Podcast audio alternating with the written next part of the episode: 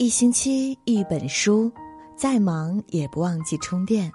你好，我是主播燕娇，今天要和您分享的文章是：家有三处风水，养好就是富贵。喜欢这篇文章，请在文末点个再看。一起来听。何为家？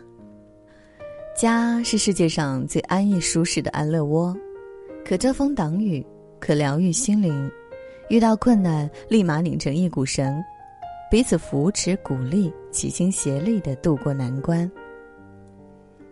安娜·卡列尼娜里有句名言：“幸福的家庭都是相似的，不幸的家庭各有各的不幸。”一个家走向败落，原因各有不同，然而一个家有了这三种特征，就具备了幸福的能力，必将祥和兴旺，任凭风吹雨打。教育家刘长明曾说：“千万不要把孩子看得比夫妻更重要，夫妻关系第一重要。正因为有了牢固的夫妻关系，才有了牢固的家庭，有了牢固的家庭，孩子才会有一个正常良好的成长环境。夫妻关系是家庭中的定海神针，夫妻之间相互尊重、相互体谅、相濡以沫，家庭才会焕发生机和活力。”父母给孩子最好的爱，就是父母之间彼此相爱。父如山，妻似水，夫妻关系恩爱和谐，家庭自然风生水起，蓬勃兴旺。提起恩爱夫妻，钱钟书和杨绛是最让人羡慕的一对。他们的恩爱让彼此如沐春风，也给孩子的一生留下温馨美好的回忆。有一次，钱钟书、杨绛带着女儿钱院去饭店吃饭。杨绛发现女儿一直盯着其他饭桌的人，轻声提醒道：“不要一直盯着别人看，很不礼貌。”女儿说：“爸爸妈妈，你们看，那家的父母在吵架，那家的父母互不搭理，做他们的孩子好可怜。你们彼此恩爱，让我成为幸运的孩子。”在父母相爱相守的氛围中长大的孩子，更加懂得如何爱与被爱。更愿意付出自己的爱，去爱他人、爱生活、爱世界。亲人不睦，齐家必败。一个家庭是否和睦，最重要的是看夫妻关系是否和谐。夫妻恩爱，则家庭和睦，家人齐心，其利断金。即便再贫困，也必能发家致富。疫情以来，一直对这条新闻印象深刻。著名的电影导演常凯。在年夜饭当晚，自己亲自掌勺给家人做了一顿大餐，一家人欢聚一堂，温馨热闹。谁知第二天大年初一，常凯父亲开始发烧、咳嗽、呼吸困难，不幸去世。随后，常凯及家人们相继因感染去世，这一大家人就这样惨遭灭门之灾。生下远在英国的儿子幸免于役。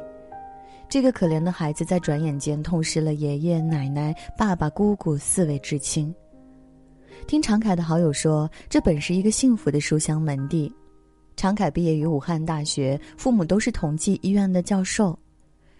这次疫情无情的夺走了许多人的生命，不禁感慨世事无常，也对生命有了更深的体会。一个个鲜活的生命背后，是一个个幸福美满的家庭。没有健康，哪来的家呢？身体健康是对自己负责，更是对家人负责。因此，无论是选择在职场继续拼杀，还是过悠然自得的小日子，若想要家庭的幸福生活能够细水长流，必须重视起自己的身体，用心照顾好自己。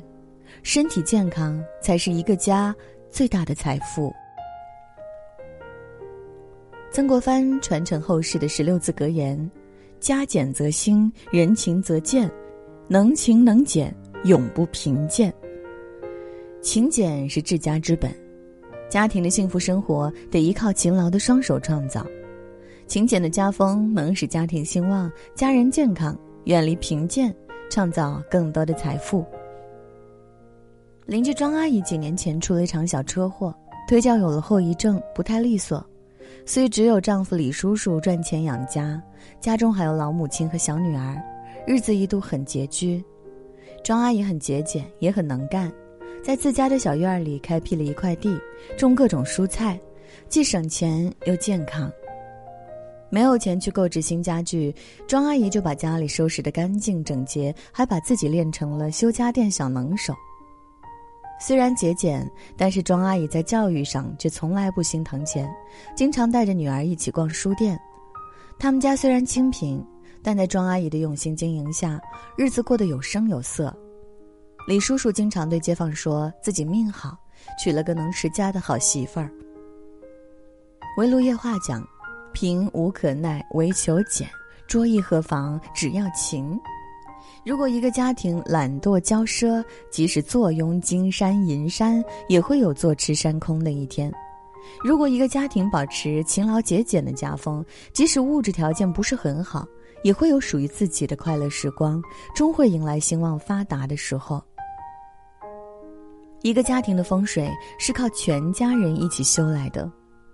夫妻恩爱和谐，孩子必然温厚良善；重视健康，照顾好自己，家才能笑语欢声、其乐融融；家风勤俭惜福，家才能守住幸福，永不贫贱。美满和睦的家庭氛围，就是一个家庭最好的风水。家和，则万事兴。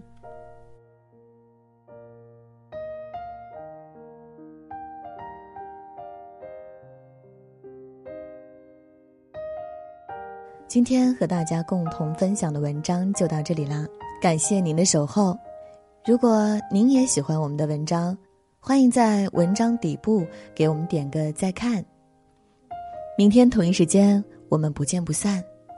晚安，好梦。